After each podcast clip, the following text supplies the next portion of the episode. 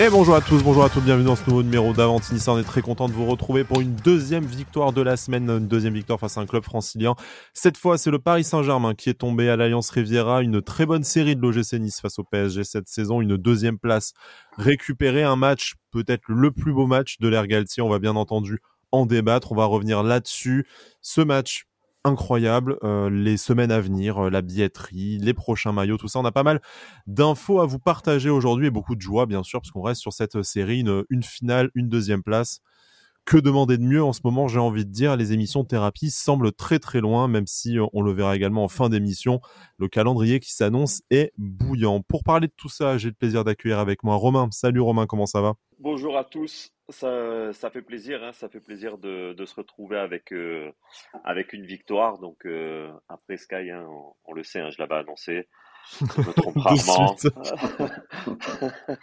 donc, euh, donc bon, c'est juste une, une, petite surprise pour moi, mais bon, là, je plaisante. Non, ça fait super plaisir de, de se retrouver après une, une belle victoire. On a Guillaume également, Guillaume qui en plus a fait son grand retour sur, euh, sur Twitter entre temps. Donc, euh, bon, euh, l'émission, il était passé nous faire un coucou ces dernières semaines quand même. Mais bon retour sur, sur Twitter et bienvenue dans l'émission. Guillaume, comment ça va?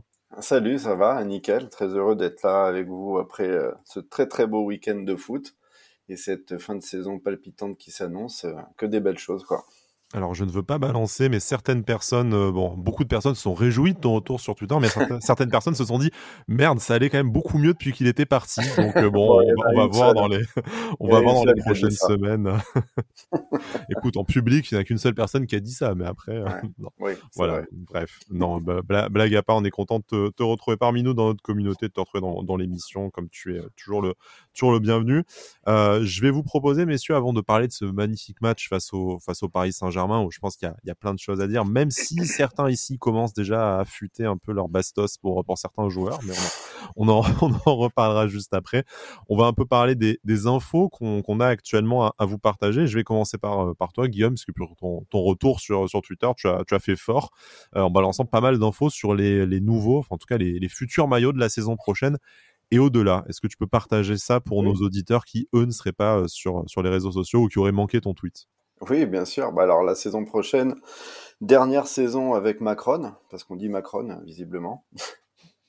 C'est l'accent italien. Ouais, ça doit être ça. Donc dernière saison pour Macron la saison prochaine et on va enquiller derrière avec le coq sportif qui deviendra euh, à 99,999% le nouvel équipementier du club. Et la saison prochaine, bah écoute, ça va faire plaisir à beaucoup de monde. Retour du short noir, enfin. Enfin, oui, ça c'est une bonne idée. Ouais, ça c'est bien. Le maillot en lui-même, il y aura des rayures rouges et noires, mais je pense que certains ne seront pas contents parce qu'il y a des petites euh, gourgandises, on va dire. Un peu comme on avait eu le fondu euh, il, y a, il y a quelques bah, l'année dernière. Je laisserai la surprise aux gens. D'accord, très bien. Ils découvriront ça. Bon, l'extérieur euh, ultra classique, hein. rien de nouveau dans le blanc avec petit rappel de nos couleurs rouge et noir. Et le sœur de la grande nouveauté, puisqu'il est bicolore, bicolore et des couleurs que moi, euh, j'ai jamais vu porter au club. Ok. Tant que euh, c'est pas jaune devant, marron derrière, écoute, on devrait pouvoir, euh, pouvoir survivre avec. Mais bon, est-ce que c'est, sans que tu te prononces sur, sur les couleurs, est-ce que ça y est, on a, on a cédé à la, à la mode des maillots fluo pour attirer un nouveau public? Non. non. Enfin, après, j'ai pas vu le rendu en vrai, hein, mais. Mais on t'a pas dit que c'était jeunes stables. Non, non, c'est pas fluo. Non, non, c'est pas fluo. Je les ai vus, hein, j'ai vu les, je les ai vus les maillots, mais j'ai pas vu. Euh, pas... Non, il n'y a pas de fluo.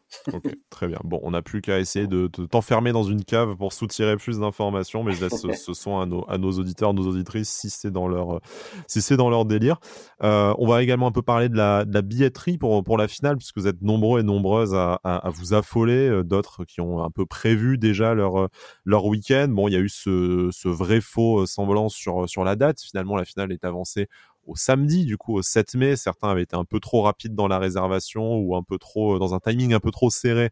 Donc ils ont dû euh, faire face à des frais d'annulation. Bon, c'est dommage, surtout que euh, les billets, que ce soit de train ou d'avion, coûtent extrêmement cher. Week-end du, du 8 mai oblige, grosse demande de tous les Niçois aussi pour pour monter à Paris également pour pour cette finale. Donc ça devient très compliqué.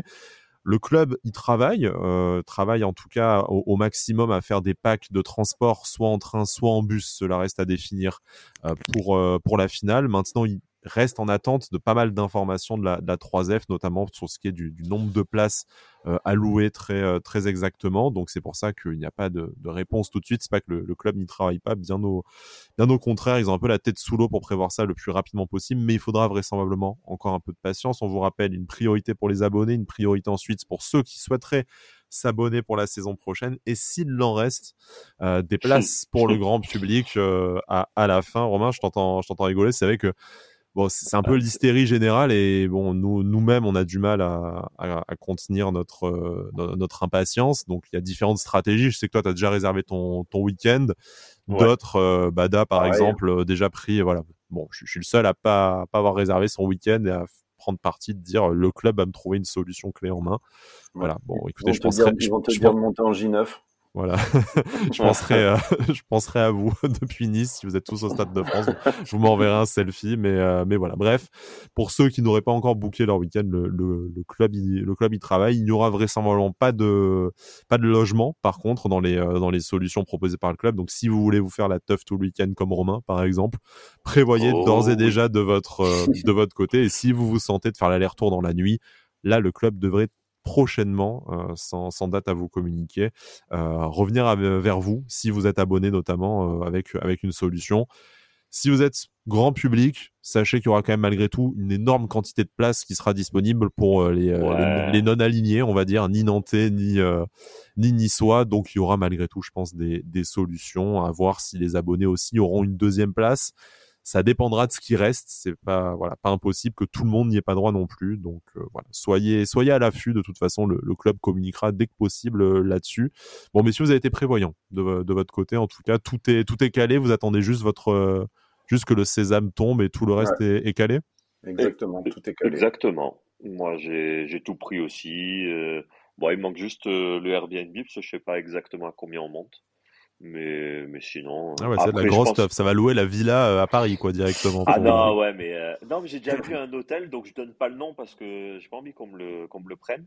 Il y a un hôtel, il, il fait carrément privatisation. Il privatise un étage avec six chambres. Et je pense qu'on va faire, euh, on va faire un truc comme ça, comme ça, après chacun a sa chambre et tout. Enfin bref, c'est, voilà, on s'organise. On pourrait faire un hôtel Avantinissa, on demande à Bada de privatiser un étage pour toute sa famille, et puis ainsi de suite, tu vois. Brice ramène toute l'équipe de Sports Content et on fait, euh, on fait l'hôtel Sports Content. Pas creuser comme idée. Euh, bon, on, verra bien entendu, euh, nous, en fonction de où nous sommes et de comment se, se déroule la soirée, le week-end, différents événements. En tout cas, Brice travaille très très fort pour qu'on fasse vivre cette, cette finale le plus, plus intensément possible pour ceux qui n'auront pas la chance d'y être. Donc voilà, on reviendra également vers vous dès qu'on le peut. Euh, messieurs, je crois qu'on a dit un peu tout ce qu'il y avait en extra euh, Nice, euh, Nice PSG vous communiquez, sauf, sauf erreur de ma part. Donc, je vous propose de, commencer directement à parler de, à parler de ce match. Un magnifique match. Ça, en tout cas, c'est mon avis. C'est comme ça que je l'ai vécu, sûrement avec le biais d'un supporter, parce que, eh ben, quand j'ai regardé les comptes rendus de, la presse le soir même et, le lendemain, bah en fait j'ai appris que ça avait été un match horriblement chiant et que c'était Paris qui avait perdu. Ah, on pourrait refaire un, numéro hein, sur, sur la presse, on va pas revenir là-dessus parce que bon, on a quand même beaucoup parlé ces dernières semaines. Mais première impression de votre côté, messieurs, est-ce que vous avez vraiment eu l'impression que c'est Paris qui a déjoué ou est-ce qu'on peut aussi féliciter Nice pour le match accompli avant qu'on revienne bien entendu dans, les détails à ce sujet? Bah, Paris, a, Paris a déjoué grâce à Nice surtout. Parce que moi, en rentrant du stade, je fais partie de ces gagas qui se sont matés le replay. C'est-à-dire que je me suis fait le match au stade et en rentrant, je l'ai regardé à la télé. Et clairement, je trouve que les notes sont scandaleuses. Tu bats Paris, t'as pas un joueur dans l'équipe de la journée. Et surtout, c'est Nice qui a fait déjouer Paris, quoi. T'as, as, ça a pressé haut, t'as un bloc qui montait en équipe et qui descendait en équipe. C'était euh, une machine super bien huilée. Donc je comprends vraiment pas euh, c'est sorti dans la presse, les notes dans Nice Matin, dans l'équipe, c'est pour moi incompréhensible. Romain, c'est le match le plus accompli de, Nice face au PSG cette saison, parce que c'est quand même le troisième, c'est la première euh, victoire dans le temps réglementaire, mais on a vraiment l'impression qu'il y a eu aussi, niveau qualité, euh, quelque chose s'est fait crescendo, euh, il y a cette qualification tout d'abord, voilà, où tu, tu, tu, grattes, enfin les matchs au parc où tu grattes un 0-0 vraiment, une fois avec une occasion de Dolberg, une fois avec une grosse solidité défensive, et là, tu as réussi à proposer autre chose. Et c'est notamment ce que Christophe Galtier avait dit en avant-match que euh, c'était bien ces 2-0-0, mais que pour les battre, il allait falloir marquer, ces choses faites, et proposer autre chose offensivement. Bah ouais, parce que moi je moi je suis pas du tout d'accord avec la presse, hein, comme le dit Guillaume. Euh, j'ai trouvé que justement on avait euh, proposé du jeu, on les a fait déjouer, mais comme on les a fait déjouer au parc hein, aussi, parce que malgré que ça a été plus plus des matchs fermés, mais on les a quand même fait déjouer parce qu'ils n'ont pas réussi à, nous en planter un. Et, après, bah ouais, on, a joué en, bloc, on a joué en équipe. Euh, ils ont jamais trouvé des solutions. Euh, moi, je les voyais euh, derrière, ça se faisait des passes. Enfin, voilà quoi, ils trouvaient pas de solution. Donc, comme le dit Guy, c'est plus Nice qui les a fait déjouer et qui a pour moi très bien joué, hein, parce que bah voilà, après on s'attaque quand même à une machine de guerre. hein. Voilà, a- on a beau dire qu'il y a, pas Kylian Mbappé, mais bon, de- devant, tu avais quand même du Messi, Neymar, euh, Di Maria, quoi. Et Verratti juste derrière. D'ailleurs, euh, d'ailleurs, en parlant de Messi, il y a une stat, je sais pas si vous l'avez vu passer. Euh, en fait, il n'a pas réussi à réaliser un seul tir dans, dans le match, un seul. Et c'est c'est la première fois depuis 2009 sur un match où il a joué les 90 minutes. Après, c'était peut-être un hommage à la, à la fête des grands-mères, hein, sa, sa prestation aussi Ah non, euh, ce, ce, week-end, parce que bon, le, le gars n'avait pas non plus l'air très concerné. Le nombre de fois, pour ceux qui étaient au stade, qui l'ont vu, quand même, les, les mains sur les hanches euh, au lieu de se, se replacer, tout ça. Bon, euh, tout, euh, tout septuple ballon d'or qu'il est, euh, je trouve que, voilà, le, le- je pense qu'il il n'avait pas forcément la tête à ça. C'est vrai qu'il n'avait pas Kylian Mbappé, qui est quand même le meilleur joueur du Paris Saint-Germain ouais, cette, euh, cette saison, et euh, on a l'habitude de dire qu'il y a un Paris Saint-Germain avec et sans Kylian Mbappé très clairement, on l'a, vu hier. Il y a certainement aussi ce, ce focus sur le match du, euh, du Real euh, décisif en Ligue des Champions pour le Paris Saint-Germain qui arrive cette semaine. Pour autant, on n'a jamais vraiment été mis en danger. Je trouve qu'il y a eu un peu d'activité du côté de Neymar qui a été plutôt bien muselé par euh, Flavius Daniliu, qu'on en reparlera. C'est Mm. peut- peut-être la principale surprise de ce, de ce match, je, je trouve. Et puis, euh, pas mal d'occasions aussi côté niçois. La, la délivrance est venue très tard dans le match, mais on aurait pu aussi euh, l'emporter, je pense, un peu plus, euh, un peu plus tôt. Parlons du coup de la performance des Niçois davantage que de la contre-performance du PSG, même si forcément il y y a un peu des deux pour expliquer le, pour expliquer le résultat de, de ce week-end. Mais grosse performance de l'OGC Nice. Première question que j'aimerais vous poser, est-ce que pour vous, c'est le meilleur match de l'OGC Nice sous l'ère Galtier? Alors, pour moi, euh, je vais te dire euh, clairement non. Euh, parce que pour moi, le match référence, ça restera le 4-1 contre Marseille. Mm. Parce Mm. qu'on a vu, euh, enfin Pareil. voilà, contre Marseille, on va pas On a vu refaire plus le, de le buts match. déjà. Ouais, le plus de buts et en plus dans l'intensité, moi j'ai trouvé ça fou contre, contre Marseille. Et, mais par contre, après, c'est clairement dans, ouais, dans le top 3. Euh, Le meilleur match de championnat cette saison? Ah, euh, oui, euh, je pense. Je pense parce que, en fait, on a été, enfin, ouais, non, on a eu quand même une petite période à vide en deuxième mi-temps, mais où ils nous ont pas mis en danger. Mm. Donc, je trouve qu'on a été bien tout le match. Et en plus, on a été percutant à la fin grâce aux, grâce aux entrants, comme les appelle Galtier, ce qu'il a raison. Donc, ouais, clairement, en termes de, d'intensité, de, euh, de jeu et tout, oui, c'est notre meilleur match en, en championnat pour moi. Guillaume, pas le meilleur match de la saison. Est-ce que c'est le plus le mieux géré, le plus maîtrisé, peut-être? Oui, c'est ça. C'est tactiquement, euh, on a vu de- des nouveautés dans l'animation, on a vu des nouveautés dans le pressing qui était un pressing beaucoup plus, beaucoup plus haut que ce que l'on fait d'habitude. Donc je pense que voilà, dans sa réalisation, dans sa tactique, c'était vraiment le match le plus abouti. Je suis assez d'accord avec Romain, le match de Marseille pour moi est devant euh, sur plein d'autres points, mais là euh, tactiquement c'était euh, c'est solide. Je trouve que Galtier a amené quelque chose de différent par rapport à, à tout ce qu'on a pu lui reprocher ces derniers temps en étant un peu rigide euh, dans l'animation et c'était plutôt pas mal et puis surtout voilà moi j'ai adoré l'intensité qui a été mise sur Neymar, le mec il volait il se tapait dans Danilo comme si c'était un mur. Voilà, défensivement, ça a été un match très très propre. Et euh, juste une aparté, moi, il y a deux joueurs qui m'impressionnent dans cette équipe et qui, pour moi, vont aller très très haut. C'est Todibo et surtout Thuram. Thuram, je suis euh, ébahi. Kefren Turam, l'aiglon du match, sans trop de, sans trop de surprise. Effectivement, encore une fois, au, au coup d'envoi, positionné dans cette espèce de, de poste un peu hybride où il vient, euh, vient parfois euh, dépanner sur le, sur le côté davantage que, davantage que dans l'axe. Il s'y exprime tout aussi bien. On, a l'impression qu'en fait, ce qui a changé chez Kefren Turam cette saison, parce qu'on avait déjà vu des, des, prémices de son, euh, de son talent, il a alterné le, le bon et le, et le moyen, mais là, il est vraiment sur, une, sur un niveau continu et stratosphérique. C'est que vraiment, on sent cette volonté de toujours se projeter, euh, se projeter vers l'avant. Alors qu'avant, peut-être, il, il, assurait avec des passes latérales, ou peut-être que c'était le, le, jeu de l'équipe qui était un peu plus, euh, voilà, un peu moins, un peu moins discipliné, un peu moins en ballon, je sais pas.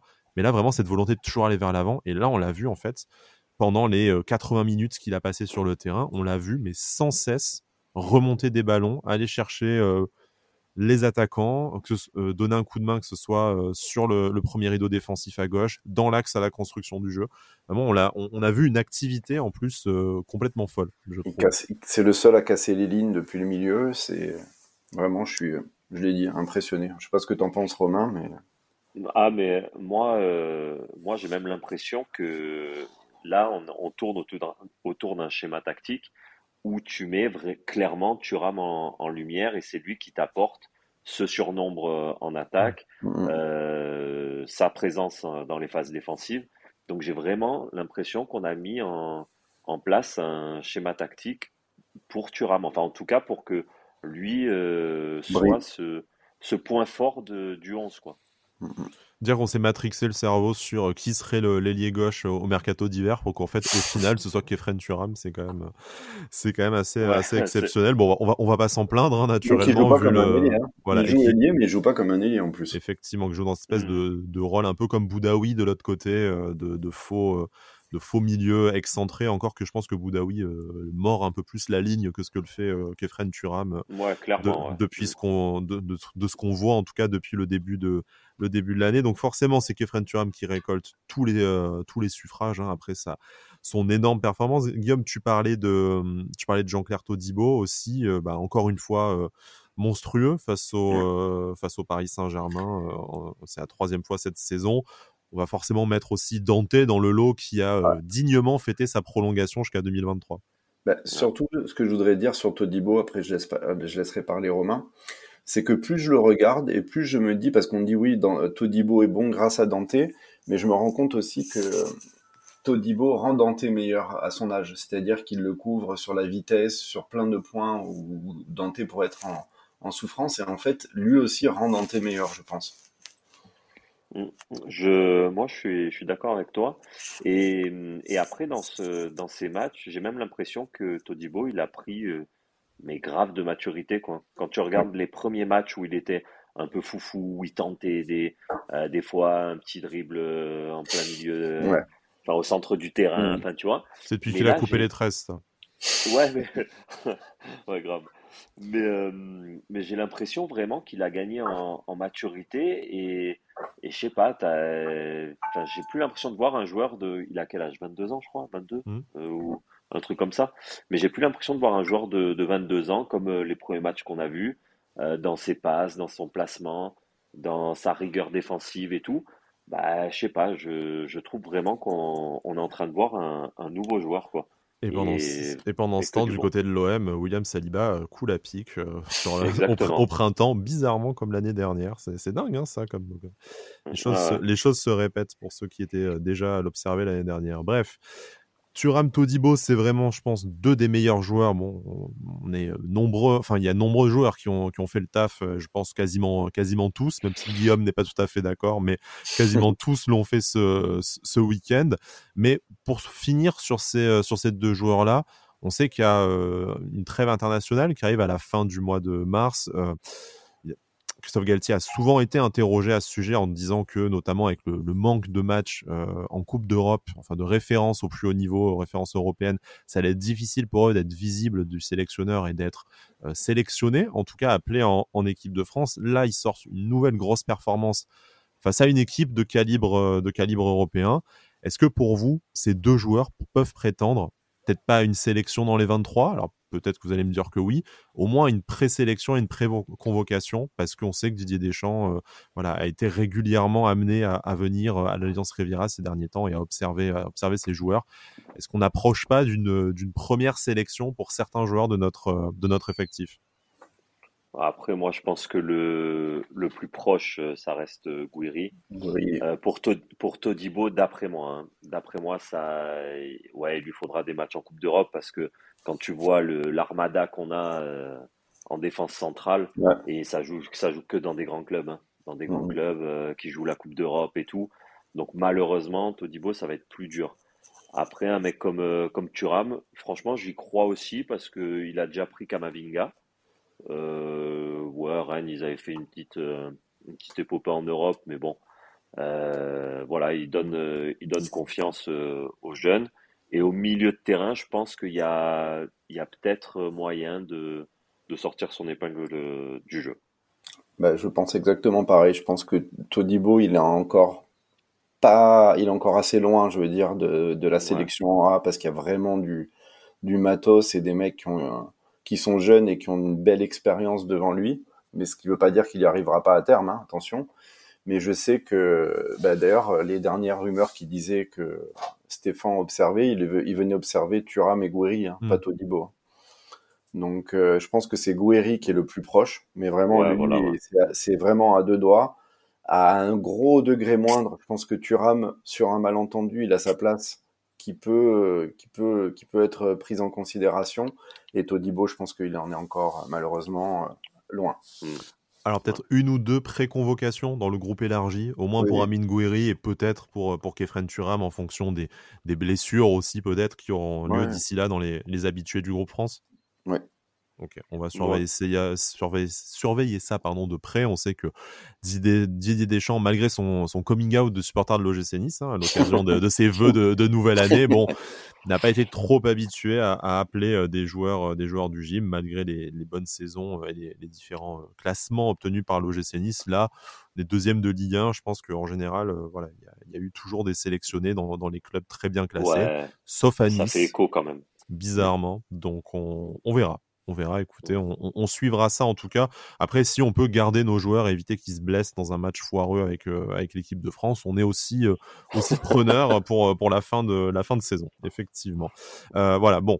Todibo Dante, c'est un grand classique, je voulais quand même en parler parce que effectivement, très très grosse performance de ces, de ces deux joueurs-là. Walter Benitez, n'a pas vraiment eu à s'employer au final une, une soirée assez étonnamment, une soirée assez, tranquille pour lui.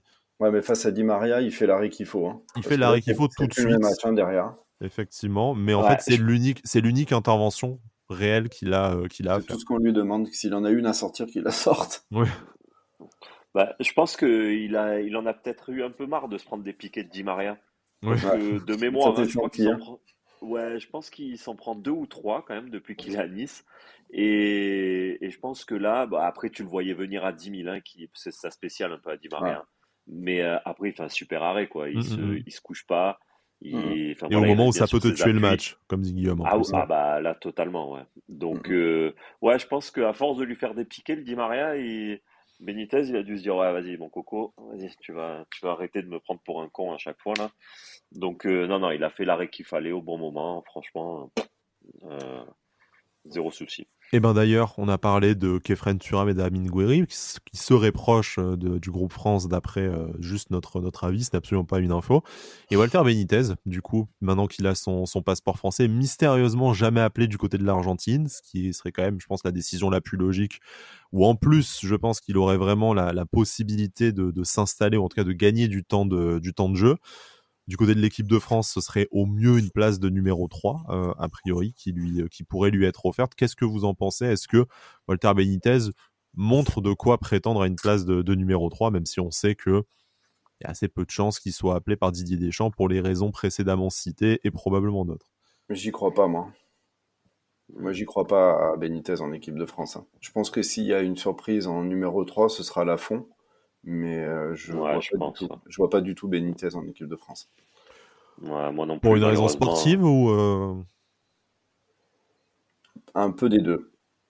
Même si là, il a eu un petit coup de moins bien cette saison, il revient pas mal. Mais je pense qu'il manque de.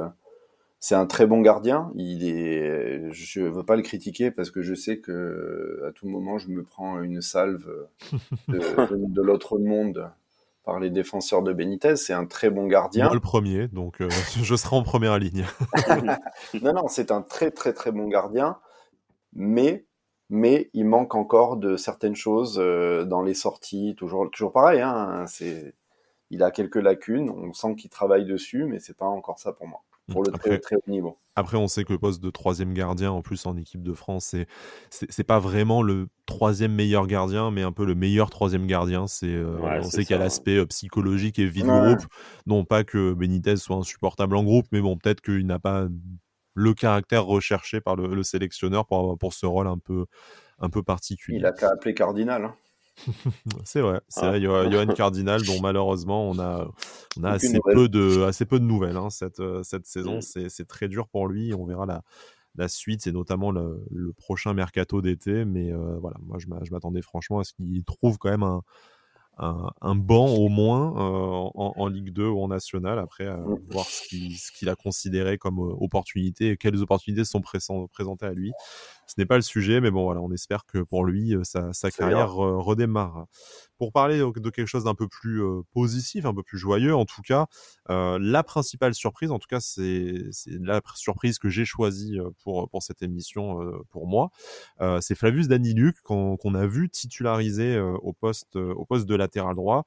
Je sais pas vous, messieurs, mais quand j'ai eu ça, je me suis dit, aïe, alors déjà, sacré message envoyé à Jordan Lotomba, quand même, hein, du coup, je préfère mmh. mettre Daniluk face, face au PSG que que, toi. Et en plus de ça, ben, Danny s'en est extrêmement bien sorti face à un gros client, puisqu'il avait quand même Neymar en, face de lui. Et Neymar qui a eu assez peu l'occasion de, passer. Euh, donc, déjà, votre avis globalement sur, euh, sur la, prestation de notre rock autrichien. Et en plus, je voudrais lancer un mini euh, débat de dire Danny qui est censé être défenseur central, c'est le poste auquel il a été formé, auquel il joue notamment en, sélection, euh, auquel il est capitaine des, euh, jeunes euh, autrichiens. Chez nous, il avait fait quelques matchs sympas, même plutôt solides au poste de défenseur central l'année dernière, mais cette saison, c'est extrêmement compliqué pour lui, le peu qu'on l'a vu dans l'axe. Par contre, il n'a jamais vraiment déçu à droite, voire même fait plutôt des bons matchs. Donc, est-ce que pour lui, malgré son gabarit qui euh, bah, laisse assez peu euh, penser qu'il a le physique pour être un latéral moderne, mais est-ce que pour vous, il a euh, davantage une carte à jouer à droite où de toute façon personne ne, s'impose pour des raisons sportives ou physiques, ou est-ce que c'est un intérim sympathique mais sur lequel il ne faut pas, faut pas trop, trop tirer? Non, moi j'y crois bah, pas hein, à droite. Ah, vas-y, vas-y. Ouais, non, moi je, bah tu vois, parce que j'ai l'impression qu'à chaque fois, on se dit la même chose. C'est-à-dire que dès qu'on le voit défenseur droit, on se dit, oh, pauvre. Contre Marseille, on s'est dit ça. Contre Paris, on se dit ça. Et puis bon, j'oublie hein, les matchs où il a joué défenseur droit. Mais à chaque fois, franchement, il a fait le taf. Il s'est quand même fait euh... et Neymar hein, ces dernières semaines. C'était, c'est pas n'importe ah quel client non plus. Ouais, mais, il fait le taf défensivement. Mais après, offensivement, il apporte absolument rien. c'est pas grand-chose quand même. Hein. Moi là-dessus, euh, tu vois, offensivement, il a pris. C'est sûr qu'il prendra pas le, couloir, le couloir comme euh, comme peut le faire un Atal ou quoi. Mm. Mais je trouve qu'il a pris quand même deux, trois fois le couloir où il a amené euh, quelques décalages. Et, et, après, clairement, le schéma tactique de, de Galtier, c'était plus Barre qui devait monter, mm-hmm. Rosario qui, qui, se remettait à droite, et tu vois qu'il reste un peu une ligne de trois quoi, derrière. Mm-hmm. Mais j'ai trouvé quand même que les deux, trois fois où il a pris son couloir, il a toujours amené ce, ce danger, ce surplus un peu euh, offensif. Il n'a pas trop hésité à le faire, comme contre Marseille d'ailleurs. Hein. il n'est pas emmerdé avec le ballon, hein, mine de rien. Euh, c'est pas un joueur technique non plus, hein. n'exagérons pas. Mais, ouais, mais il, est propre. Il est super propre. Euh, et puis défensivement, putain, il, oh, il a éteint Neymar. Euh, même même à la... au bout d'un moment, en première mi-temps, Neymar, il essaye de le prendre sur un coup de rein. Bon, on sait que Neymar, il a pris 42 kilos. mais, mais, mais après, il n'est il est pas passé, quoi. Je veux dire, il est Peut-être que des fois, sur les petits appuis, bah, voilà, c'est pas un mec comme Atal, mais quand même, il a euh, une petite pointe de vitesse euh, sympa et il se fait pas souvent prendre hein, dans le dos, hein, mine de rien.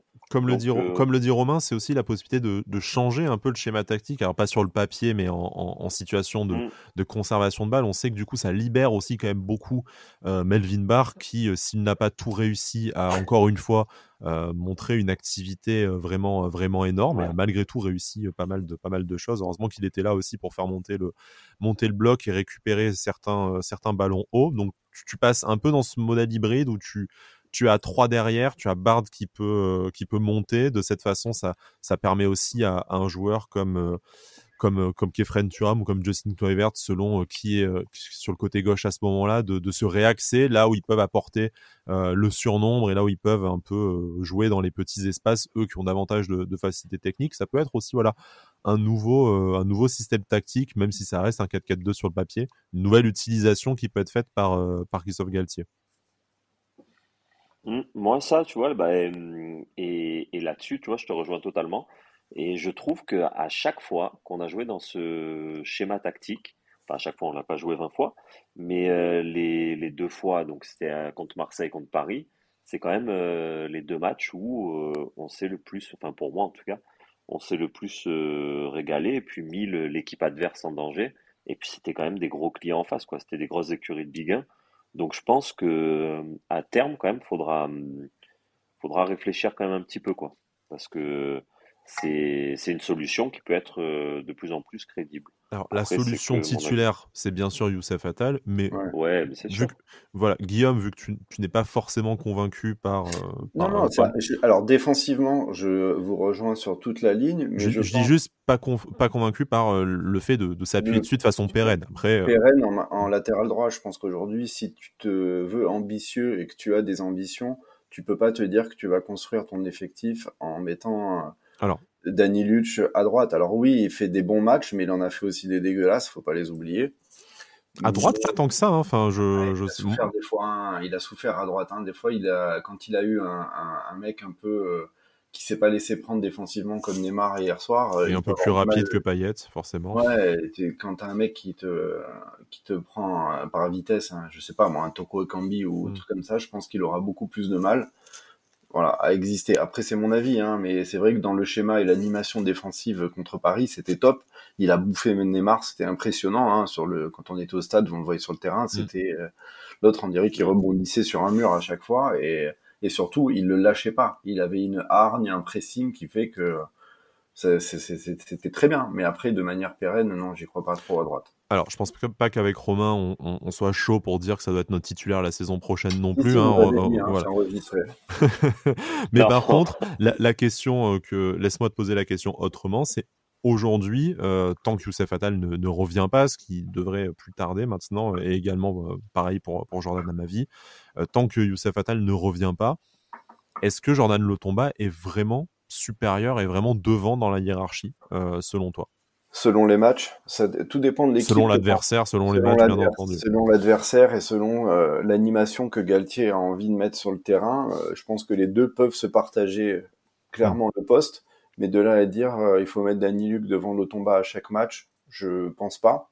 Même si je suis pas un grand fan de Lotomba, mais vraiment, je pense que tout dépendra de l'adversaire. Tu peux pas tu peux pas t'enfermer avec une seule animation, un seul type de jeu, parce que Danny tu vas arriver certains matchs, tu vas avoir besoin vraiment d'un ailier qui va déborder, qui va mm. t'apporter beaucoup plus offensivement.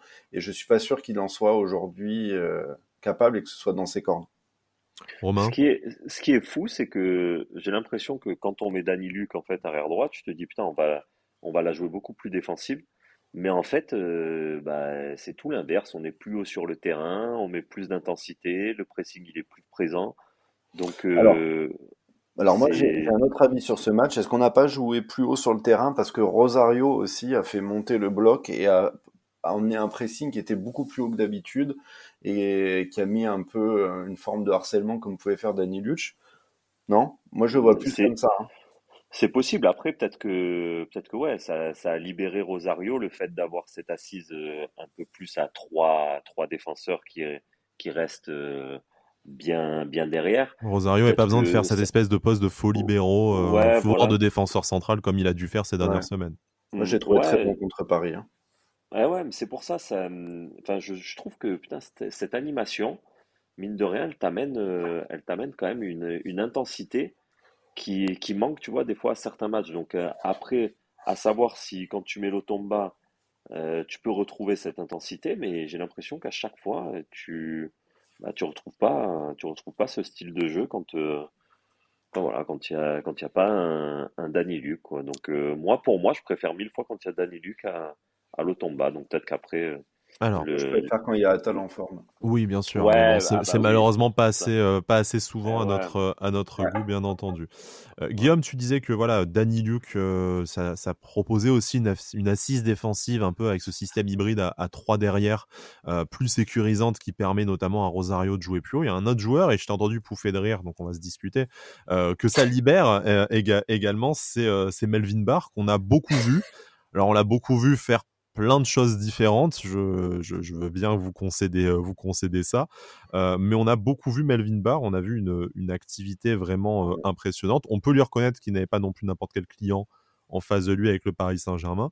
Mais je vais un peu me faire l'avocat du diable. Je ne, enfin, je, ne trouve pas que Melvin Barr soit vraiment en dessous du niveau du reste de l'équipe.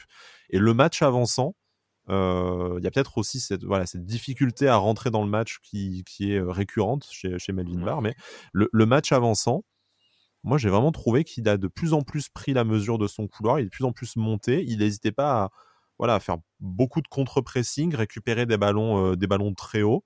Et je trouve que ça fait partie des deux, trois joueurs qui nous ont permis euh, de passer une fin de match euh, plus, plus sécurisante et à la fois plus, plus ambitieuse aussi puisque euh, voilà, il s'est pas juste contenté de, bloquer son couloir de, manière défensive, il a vraiment participé à la remontée du ballon et remontée du bloc. Ouais, grosse activité, je suis entièrement d'accord. Il se ménage pas, il se s'économise pas, donc grosse activité, ça, ça fait du bien dans une équipe. Mais pour moi, ça reste beaucoup trop moyen. Comme tu disais, c'était Barr qui était amené à monter. Enfin, la qualité de centre, c'est juste catastrophique parce que il en a bouffé un paquet des centrières qui auraient pu être dangereux s'ils avaient été bien bien dosé, bien calibré. Donc, euh, alors, c'est sa première saison quasiment en tant que titulaire avec les blessures euh, d'Amavi et voilà. Mais euh, pour moi, ça reste encore. Et alors, je veux que ce soit pris de manière relative parce que on a, ça fait longtemps qu'on s'est bouffé des cadavres pas possibles à ces postes-là et que c'est largement au-dessus des camarades et de tout ce qu'on a eu. Mais par rapport à l'ambition du club et à ce qui devrait arriver par la suite, pour moi, ça reste encore un poil moyen. C'est le meilleur, c'est quand même le meilleur latéral gauche depuis Dalbert. Oui. comment, comment, le présenter de façon très positive, tu sais? Bah, Non, mais c'est vrai. Je ne sais pas si vous êtes d'accord avec moi. On, fait la fine bouche parce qu'il est quand même meilleur que tout ce qu'on a pu bouffer, mm. mais il a quand même beaucoup de déchets et, c'est dommageable. Ce qui n'est pas choquant pour une première véritable saison en Ligue 1 pour, euh, pour lui non plus. avoir la saison prochaine. Là, je mm. parle au Nantais, hein, je juge euh, ses prestations maintenant. Mm. Mais, c'était l'intérêt de lui adjoindre un joueur plus expérimenté et international comme, Jordan Mavi. Comme les gens qui ont jugé Stengs jusqu'à présent en lui crachant non, Non, non, non, ne spoil pas, ne spoil pas, on va, on, va y venir à Calvin Stengs. Laisse-moi ce plaisir, on va, y, venir dans pas très longtemps. Romain, du coup, pardon, on t'a coupé sur, euh, sur, sur, Melvin Barr et, sur Jordan Amavi notamment, je pense aussi. Tu, tu ne vas pas manquer de rappeler que toi, tu y as toujours cru. Euh, à Jordan Oui, à Jordan, bien sûr. D'ailleurs, je crois que c'est toujours ma photo hein, de, sur Twitter. C'est vrai, c'est vrai. Mais euh, non, après, pour euh, Bar, c'est vrai que, alors moi, ces dix premières minutes, c'est deux centres totalement gâchés. franchement, j'ai failli lâcher une petite insulte quand même dans la tribune. Mais en fait, c'est à partir du moment où il a fait un, excellent centre sur Rosario, il me semble, qu'il a commencé un peu à, à se libérer. Donc, est-ce que c'est parce que c'est sa première saison, des matchs à intensité comme ça, il n'en a pas fait euh, euh, énormément avec Lyon euh, l'année dernière, s'il jouait que quelques matchs. Donc, ouais, j'ai souvent il loupe ses débuts de match, mais après, comme tu dis, Sky, c'est voilà, il prend la mesure, il, il met énormément d'activité, il met énormément de cœur aussi, et je le trouve vraiment pas mauvais. Voilà. Mais après, est-ce que ça va suffire les autres années? Moi, je pense que ça dépendra aussi de sa progression. Quoi. ça dépendra aussi de qui tu lui mets dans les pattes, peut-être. Et, de... et, c'est pour ça que ouais, voilà, j'allais y venir. Mais un, mec comme Jordan à ma vie, je pense que ça peut lui amener cette grinta et euh, cette concurrence qui peut l'amener à se dépasser et bah, forcément à s'améliorer. Mais voilà, je pense que l'apport d'Amavi, euh, dès qu'il va revenir, va être que bénéfique pour lui et voilà. Mais en tout cas, moi, j'ai été plutôt content de son match contre Paris, même de ses dernières sorties qu'il a pu faire euh, euh, ces dernières semaines. Avant de, de, finir sur le, sur le bonbon du, euh, du match et sur ce, sur ce magnifique but où on va tous pouvoir régler nos, nos comptes respectifs les uns avec les, les autres, je propose qu'on commence à se disputer tout de suite, euh, notamment avec, avec Guillaume, parce qu'on va parler de, on va parler de Casper Dolberg, du coup.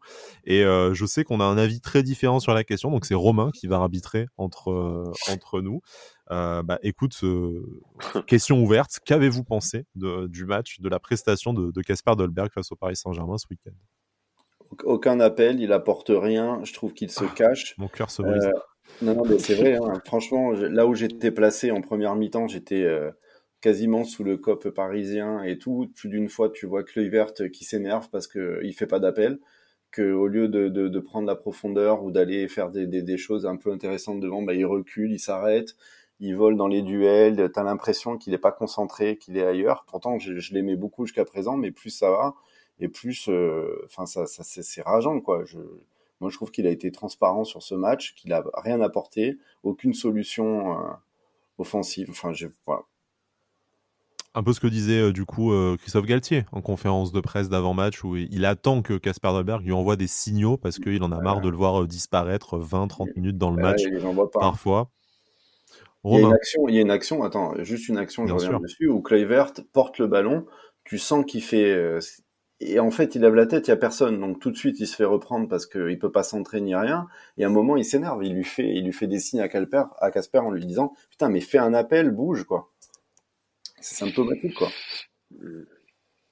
Alors, euh, bon, euh, normalement, là-bas, j'étais, j'étais arbitre, hein, donc euh, normalement, c'était à toi de, ouais. de défendre. Euh, ouais, mais j'ai besoin d'aide là. je pense. Non, alors, si, si, si, tu es arbitre, pas, pas de problème, je, je, je, veux bien me mouiller. Mais Allez, vas-y. après, Casper Dolberg, est-ce que c'est un joueur euh, pour le, avec lequel tu vas jouer en profondeur Je veux dire, moi, je trouve que c'est quand même un joueur qui est habitué à un jeu de possession, ce qui est compliqué cette saison avec l'OGC Nice, même si euh, on a quand même fait autre chose que mettre le bus euh, face, au, face au Paris Saint-Germain ce, ce week-end. Mais c'est un joueur quand même qui est habitué à être beaucoup dans la surface, à un jeu de possession. Tu lui demandes là de trouver, enfin de jouer dans des petits espaces, euh, d'être loin du but. On a beaucoup râlé qu'il ne participait pas au jeu, qu'il décrochait tout ça, euh, qu'il évitait les duels depuis quelques mois, notamment depuis le diagnostic de son euh, diabète. Et je pense, voilà, un, physique qui petit à petit est, retrouvé de son côté là. Il va quand même au charbon. Il, se, il se, il se mêle un peu à la, à la mêlée. Il prend, il prend des coups c'est pas euh, voilà c'est pas Andy Delors comme euh, comme joueur ils ont des qualités euh, différentes. C'est pas le mec qui va aller au duel jusqu'à mettre à terre le défenseur adverse et pouvoir aller jusqu'au but. C'est pas le jeu de Casper Dolberg. Moi je trouve qu'il a quelque chose de très utile dans étirer les lignes capter l'attention des défenseurs sur lui pour libérer des espaces et que effectivement, je pense aussi qu'il fatigue une défense avant l'entrée du, du, chien fou Andy Delors bon, visiblement, tu n'es pas d'accord. Il te fatigue, toi, beaucoup plus que la défense, c'est ça? Bah, Là, euh, ok, il prend pas la profondeur, ok, mais le mec, il est même pas dans la surface, il fait pas d'appel. Avant, avant, on l'a vu faire, tu sais, genre le petit pas en arrière pour se démarquer, mais il était même pas dans la surface. Il est, c'est, c'est, Après, s'il passe son temps à pouvoir roter dans la surface, on va dire, il fout rien, il, il, décroche pas pour participer au jeu. il peut pas faire les deux. Non, mais qu'il essaye déjà un petit peu et on verra. Romain. Euh, alors, moi, alors pourtant, j'ai un amour inconditionnel, je le répète tous les, toutes les semaines, j'ai l'impression. Pour, ah, je vais me faire enfler, je sens. T'es en train de me passer la pommade là. Non, non, non, non, non, non, parce que non, je suis plus d'accord avec toi qu'avec euh, Guillaume. Mais, euh, mais dans, dans ce que dit Guillaume, il y a du vrai sur le fait que moi, ce qui m'énerve un petit peu quand même, c'est que tu as l'impression que pendant, pendant le match, bah, tu le vois plus. En fait, il est, ouais, bah, je vais pas dire il est invisible parce que sinon ça va faire référence au fantôme. Il est fantomatique. Euh, oui. Ouais, ouais, mais c'est le mot. En fait, euh, moi, ce qui m'énerve un petit peu, c'est de plus le voir pendant 20-30 minutes et puis bah, à tomber dès le premier, dès le premier contact. Mais par contre, mais par contre, je, j'ai envie de dire que dans les petits espaces, voilà, il t'amène cette plus-value technique que n'a pas de l'or, par contre, et euh, ça ouvre des brèches, tu vois, comme en première mi-temps, où il a combiné deux fois, et deux fois, ça s'est conclu par euh, une bonne frappe de, de Guiri, tu vois. Et l'enroulé, je pense que même Guiri, il aurait pu mieux la mettre. Mais encore une fois, c'est par euh, le biais d'une combinaison avec Dolberg. Et quand tu vois un Delors essayer de faire ses combinaisons, c'est un peu plus difficile. Mais après, Delors, il a d'autres qualités comme. Delors, on a compris. Delors, on a compris, il n'y a que les reprises de volée. Il faut lui mettre des centres pour qu'il fasse des reprises de volée, puisque les 1 contre 1, il n'arrive pas à les mettre. Les actions placées, il n'arrive pas à les mettre. Il a besoin de mettre que des buts de ouf où il, la balle, elle arrive, il la reprend de l'extérieur de la surface, ou comme la contre Paris, où il va te faire un retour acrobatique, et là, tu sais pas pourquoi, mais le mec, il marque à chaque fois. Mais par contre, hmm. euh, le reste, c'est. Non, voilà. Après, techniquement, voilà, tu sens que c'est moins fluide qu'un ah oui, Dolberg, mais encore une fois, c'est deux profils qui sont différents. L'autre, c'est un chien, quoi. Il se bat sur tous les ballons, il va au combat. Enfin, voilà, tu sais que tu peux. Dolberg, c'est de la frustration, moi. En Russie avec lui. Dolberg, c'est de la frustration. Il a, il a, c'est, ce mec a vraiment du talent, mais j'ai l'impression qu'il a un très gros problème de concentration, quoi. Oui. Ouais, c'est. Limite, t'as l'impression qu'il est en train de regarder en l'air. Ah, tiens, il y a un oiseau qui passe et qui, il a l'esprit qui part. de motivation, euh, allumer son, son, feu intérieur, hein, comme disait euh, Dante, je crois. Euh, je sais pas si c'est de la motivation. Je pense c'est vraiment, vraiment. Je pense motivé, je pense qu'il est, mais je pense qu'il a des gros problèmes de concentration, quoi. Hmm. Ouais, après, après peut-être qu'il a plus besoin de toucher peut-être le ballon, qu'on joue peut-être plus avec. Je sais pas, mais mais moi je le trouve, moi je trouve quand même que ce joueur voilà, c'est c'est quand même classe quoi. Voilà, c'est euh, dans ce qu'il fait, il peut avoir du déchet, mais euh, par contre euh, voilà et puis cette moi j'adore son tempérament quand il est face au cage généralement voilà, ça fait filer bah, il a... pas toujours, hein. il a des stats qui sont pas non plus pour un avant-centre exceptionnel, hein, malheureusement. Ah, mais... Pas au nombre de, tirs, de tentatives, je pense que le, ratio de, réussite est assez est plus impressionnant que celui de la plupart des autres attaquants. Mais bon, ouais, c'est un, bon, c'est un autre débat. Après, après voilà, je suis d'accord quand même avec toi de, euh, de dire que voilà, c'est c'est chiant quand tu le vois plus. Euh, tu vois plus tu vois plus Casper pendant 20 30 minutes et qu'il erre comme ça sur le terrain, c'est vrai que ça peut être frustrant. Mais après, voilà, il t'amène cette, euh, ce truc où les défenseurs, ils sont derrière lui et puis il trouve des, des brèches pour, euh, pour des mecs comme Guiri, Kluivert. Bon, donc voilà, après. Euh, puis il va partir cet été. Hein. Écoute, s'il part une fois qu'il a marqué le but au, Stade de France, qui nous fait remporter la coupe, il peut, il peut partir l'esprit du devoir accompli. Je vous propose de, terminer sur ce match, puisqu'on va quand même parler du, euh, du but. Euh, merci à Christophe Galtier pour son coaching, hein, du coup, quand même, parce que c'est, euh, mine de rien, deux, deux entrants, et c'est même trois entrants, parce que c'est Boudaoui hein, qui a, au début mm. de, l'action, avec la, récupération au milieu de terrain sur, sur Neymar, il me semble, du coup. Donc c'est Boudaoui mm. qui passe pour Calvin Stengs, qui fait ce putain de centre pour Andy Delors. Je tiens quand même à le, à le préciser parce que bon, euh, Calvin Stengs connaît une saison extrêmement euh, compliquée et il y a, y a, eu beaucoup de choses euh, fausses dites sur, sur Calvin Stengs. Hein. C'est le nouveau Misiane, tout ça. Ah, très bien, voilà. après que ce soit décevant, c'est, ça sera probablement le flop de la saison, sauf un, incroyable résurrection dans les, dans les deux derniers mois, bien entendu. Mais Enfin, c'est encore sur ce genre d'occasion-là qu'on voit en fait quel, quel énorme joueur c'est. Il nous avait fait un magnifique match face à Versailles. Bon, un adversaire, somme toute, très inférieur à, à l'OGC Nice, on peut comprendre. Mais là, il rentre 10 minutes, un petit quart d'heure avec les arrêts de jeu. Il fait une superbe entrée, parce qu'au-delà du centre, il y a quand même aussi de très belles occasions. Il se joue quand même assez facilement de la défense parisienne. Et puis cette merveille de centre, il te le met, mais pile poil à l'endroit où il faut pour Andy Delors qui a quand même le mérite de réussir le geste comme comme vous disiez tout à l'heure en fait. Ça l'intéresse pas quand c'est trop facile de, de marquer. Euh, voilà il faut que ce soit un truc un peu spectaculaire un peu en extension tout ça. Mais, ce, mais ce putain de centre quand même. Il faut pas aimer le foot pour dire que le toucher de balle de Stengs et c'est pas c'est pas du velours quoi. C'est quand mm. il est quand il quand il va prendre la dimension du championnat et qu'il va comment dire, ingurgiter et prendre la mesure de tout, ça va être un monstre. Il a, c'est le football qu'on aime, c'est le toucher de balle qu'on aime, c'est voilà. Le bah, centre, c'est pas facile. Hein. ah non, mais c'est attends, son, son, centre, il est, il est juste magnifique. Moi, quand je le vois partir en tribune et que je vois l'appel de Delors, je pense que je me suis, je sais pas, je me suis vu l'image avant, tu vois, mais je me suis dit ouais, ça c'est dans le dans les mondes les plus les plus parfaits quoi que ça va arriver. Et puis finalement, son centre, il arrive euh, comme tu l'imagines en fait. Et il arrive pile dans son pied, il contourne le défenseur. Parce qu'il est bien derrière les, les mmh. défenseurs hein, quand il... Et franchement, son centre. Tu as remarqué qu'il a. Je ne sais pas si vous avez fait attention, mais en fait, il lève la tête déjà plusieurs fois depuis qu'il a la mmh. balle. Alors qu'il y a beaucoup de mecs qui auraient levé la tête au dernier moment avant de centrer. Tandis que lui, il a pris l'info de l'or bien avant, en fait. Il a monté la balle tout en regardant ce qui se passait. Quoi. il a attendu que Delors fasse la course pour le servir vraiment en, bout de, en bout de course. excellent sens du timing des, deux joueurs, hein, d'ailleurs. Et tu vois bien d'ailleurs que quand il, quand il se projette, il se projette pas à 100%. Quoi. Il est là, il, pas il trottine, mais il, voilà, il est pas au taquet et il attend, il attend, et puis après il délivre euh, cette passe qui. Un amour de ballon. Voilà, ah ouais, grave. C'est après c'est un amour de reprise aussi, hein, faut le dire. Mmh, euh, franchement, avec le rebond juste avant et tout, ouais. putain, faut la mettre. Hein. Ah ben dans, euh, dans 98% des cas, les mecs, ils ont ah le corps en arrière et la balle, elle part euh, dans les nuages. Hein. Mais c'est sûr, mais c'est sûr. Et là, il la met, mais bah, le truc, il est mais imparable. Euh, le gardien, ah. même si c'est à l'avance où il a le ballon, il même s'il met la main, il lui arrache la main en plus. Hein. Ah ouais, non, mais c'est ça. Et non, non, franchement, là, les deux sur, pour le coup. Et j'ai même envie de revenir sur, je sais pas si, si vous vous en souvenez, mais il y a Stengs juste après, je crois, qui fait, non, c'est juste après, il fait pareil. Il y a Gouiri qui fait un appel et il lui met un ballon, mais euh, enfin, il lui met pile dans le bon tempo. Et pourtant, tu vois, elle n'est pas, elle est pas facile à mettre, mais tu sens que voilà, son pied gauche, c'est c'est quelque chose. Euh, Ça pue le foot, hein, que ce soit au niveau intelligence de jeu, niveau technique, euh, manque peut-être un peu de un peu de discipline tactique et de muscles pour réussir en, en, en Ligue 1.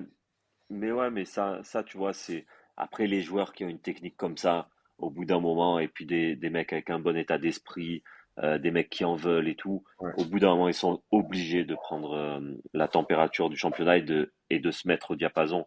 Et bon, lui, ça a pris un peu plus de temps, mais on voit que Boisdu euh, ou là, mmh. il, a du, il, a, il a du mal aussi. Donc, euh, donc voilà, c'est sa première expérience à l'étranger. On voit que Justin Kluivert a mis le temps aussi à s'imposer à l'étranger. Hein, c'est euh, après deux passages ratés à, Leipzig, à la Roma. Donc, euh. donc euh, mais après, quand tu vois les qualités techniques du, bonhomme, certes, tu peux te dire bon, après, c'était que contre Versailles, mais là contre Paris, voilà, il rentre, il t'amène cette plus-value.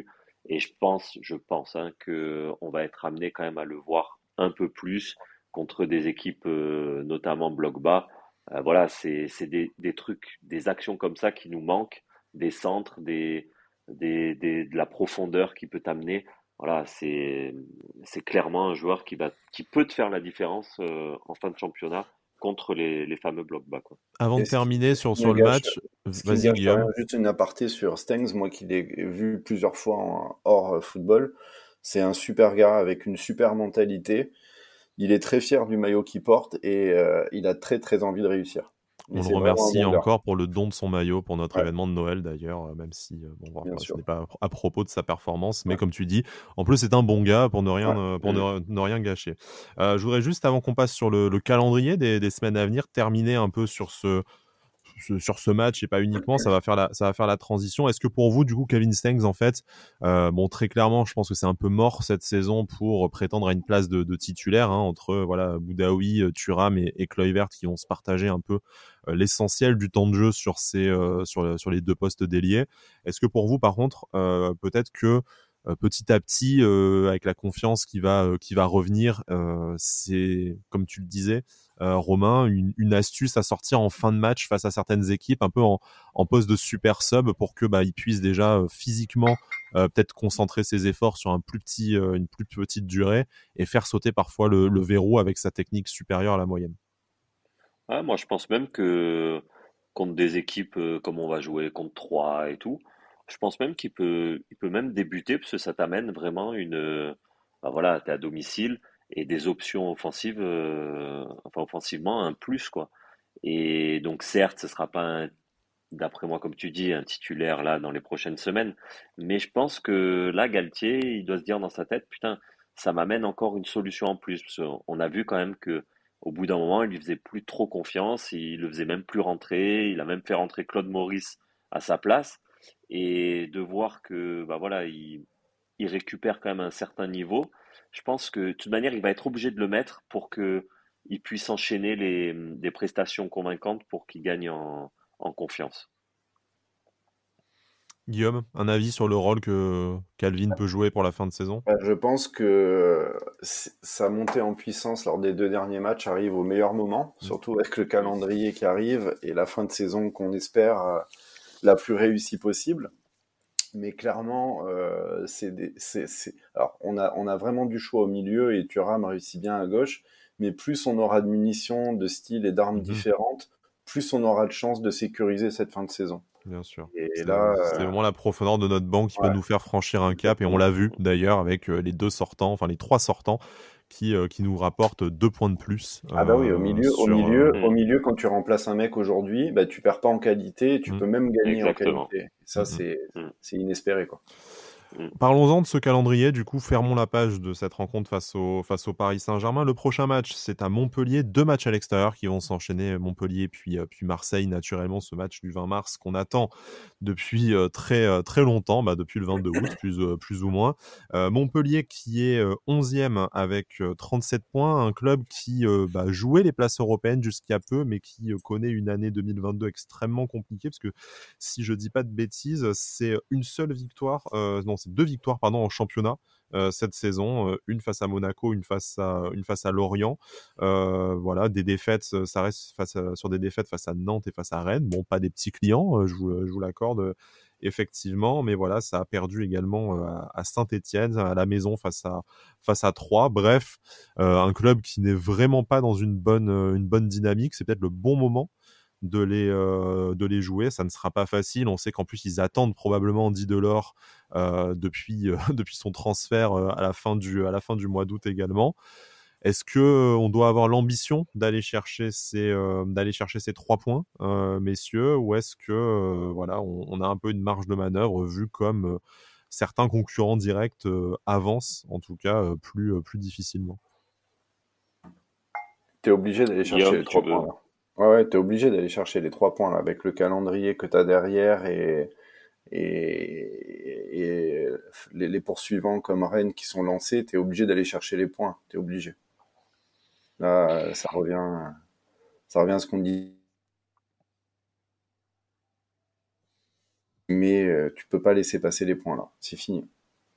Ouais, un peu euh, beaucoup de jokers grillés. Romain, est-ce que pour toi, là, euh, et on va parler de, de, Montpellier, mais par extension de, je pense, ces quatre matchs, vraiment cette fenêtre des quatre prochains matchs qui, qui vont être, qui vont être importants, même si après euh, toutes les rencontres vaudront, vaudront trois points naturellement. Mais tu vas à Montpellier, qui est peut-être voilà moins dans la concurrence pour l'Europe que ce qu'on s'y attendait il y a quelques semaines. Mais après, tu enchaînes Marseille, Rennes et Lens qui n'est pas encore tout à fait décroché et qui aura le temps de raccrocher le wagon d'ici à ce qu'on les affronte.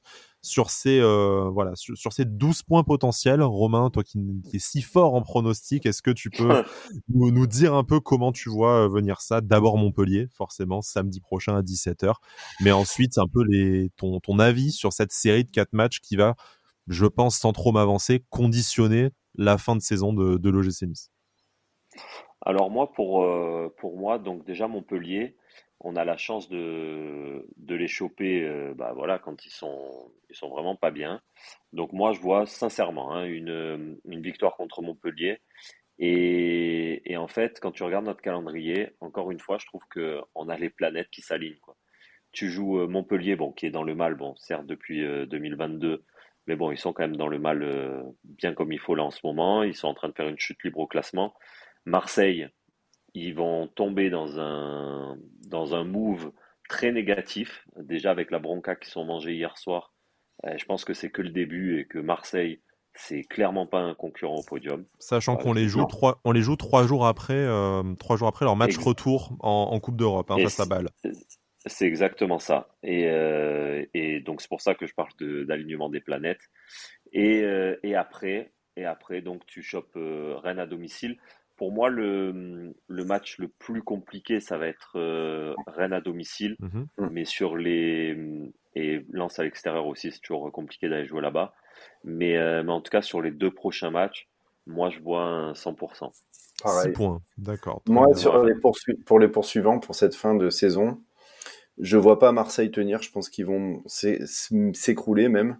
Je pense que c'est très compliqué pour eux parce qu'ils sont écrit ils sont ultra dépendants de Payet et Payet, on le sait, il a des hauts et quand il a des bas, ben l'équipe va mal et là il est en plein dans un bar et je les vois décrocher. Surtout qu'avec euh, Sampaoli, ça commence à grincer les dents un peu de partout et personne ne comprend vraiment où il veut en venir. Pour moi, l'équipe la plus dangereuse derrière, ça reste Rennes. Mhm. Vraiment. Mhm. Euh, offensivement, c'est du lourd. Et là, ils sont lancés et c'est pour moi le vrai concurrent de cette fin de saison, ça sera Rennes sachant qu'ils ne sont qu'à 3 points. Hein, du coup, euh, derrière, quatrième avec, euh, avec 46 points. Encore engagés en, Coupe d'Europe, eux vont, vont, aller sur une, sale série de matchs, puisque entre les, deux rencontres face à, face à Leicester City, pas n'importe quel client, euh, ils vont à Lyon. Donc, du coup, on, en saura peut-être aussi un peu plus pour pour eux en fonction de s'il y a suite ou non d'aventure en, en, Coupe d'Europe. Et il y a peut-être moyen qu'ils lâchent des points face à face à Lyon aussi euh, le week-end prochain. Donc euh, on verra. À part le match de Rennes ce week-end, en tout cas les planètes se sont alignées. Souvenez-vous, messieurs, on flippait un peu de, cette possibilité de tomber à la, à la, cinquième place au terme de la journée. Finalement, c'est mm. la deuxième place, donc c'est un fauteuil beaucoup plus confortable. Il faut bien, il faut bien l'avouer. C'est bien d'être devant pour mettre la pression sur ses, sur ses concurrents. ouais. Puis je me rappelle, il n'y a, a, pas longtemps, je, pardon, il n'y a pas longtemps, je râlais en disant, ouais, on a un peu foiré le marcoto d'hiver, regarde, on était deuxième euh, tranquille, maintenant on est troisième à 4 points de Marseille et on a repris 6 euh, points à Marseille, quoi. Ouais, et, et moi, je, je vais même dire que on a mis un petit coup euh, derrière la tête de, de certains Lyonnais, tu vois. Ouais. Parce que les Lyonnais, on sait très bien qu'ils visent encore le podium. Et donc, on, est, on a la chance de les, de les avoir toujours à 8 points, il me semble. Ouais, 8 points. Et eux, ils se voyaient déjà revenir à 5 points avant notre confrontation contre Paris. Et de les mettre à 8 points à 11 journées de la fin, euh, parce qu'eux aussi, ils ont un, calendrier qui est très, très avantageux pour eux, par contre. Le match face à Rennes va coûter très, très cher pour eux. En cas de victoire rennaise, ils seront sûrement euh, largués définitivement pour la course Exactement. Ouais, mais Exactement. et Fèvre, c'est fort. Hein. Mm, comme mm. recrutement. Ça paye C'est pour ça qu'on a de la chance d'avoir gardé ces 8 points d'avance. Parce que pour moi, Lyon et, Rennes, ça va être euh, nos principaux concurrents. Pour moi. Messieurs, je vous propose de conclure là-dessus. Un dernier mot sur, euh, pour cette émission Ou est-ce que moi, j'ai un mot, euh, Moi, j'ai un mot parce qu'en fait, on enchaîne les victoires et j'ai promis d'en parler. C'est grâce à mon neveu. Qu'a-t-il fait? Que des victoires. Il a fait Marseille, Angers, Lyon, Versailles et Paris. Qu'est-ce qu'on attend pour payer un euh, abonnement à ce, à ce neveu? Et t'en fais pas, c'est prévu l'année prochaine, on va lui prendre Labo. il s'appelle Tom et on l'a surnommé Tom Totem pour te dire. D'accord. Bon bah merci, ah. euh, merci beaucoup Tom. Qui monte à je, Paris. Je pense voilà, monte à Paris déjà euh, Tom. On, est prêt à se cotiser pour le pour le voyage et puis euh, voilà, si jamais on y a besoin de faire une cagnotte pour qu'il soit présent sur les cinq derniers matchs à la maison. En tout cas, il faut pas il faut pas hésiter puisque ces points vont, vont valoir cher. On a grillé beaucoup de jokers, mais si on survit à ces quatre prochaines rencontres, eh ben, tout sera possible parce qu'après le, chemin va vraiment, euh, vraiment s'éclairer. T'as la ligne droite devant toi après. Hein. Mm. Messieurs, merci beaucoup de m'avoir accompagné dans, ah. ce, dans cette émission. Romain, un dernier mot? Ouais, j'ai trois mots. Euh, non, un peu plus cinq. Tous à Paris? Euh, je voulais juste faire un gros bisou à tous. Ah, le gros bisou à tous qui n'avaient pas su placer la dernière fois. Bravo. Écoute, euh, j'avais oublié de te présenter comme ça. Tu fais bien de, rappeler que tu es, que tu es Monsieur Bisou dans cette, euh, dans cette émission. Si jamais on, peut organiser un, bisou sur le crâne de, Brice ou de, ou de Bada pour, pour la finale, du coup, au Stade de France mais tout le monde, sûr, tous, les supporters. Comme à l'époque Barthez. 40 000 personnes qui viennent leur embrasser la tête. Ok, on va devoir prévoir des lingettes, écoutez. Bon, bref, messieurs, merci beaucoup de m'avoir accompagné dans cette émission. C'est toujours un plaisir de parler de, football et de parler de l'OGC Nice naturellement avec vous. Surtout après une telle semaine, quand même, on, a eu des, émissions euh, moins, moins délirantes que, que celle-ci, mais là, ça fait plaisir de retrouver cette deuxième place. Toujours la finale de la Coupe de France en ligne de mire. Et puis ces quatre rencontres vraiment essentielles à commencer samedi prochain par Montpellier à la Mosson. Merci beaucoup, à la prochaine fois et Issa Nissa.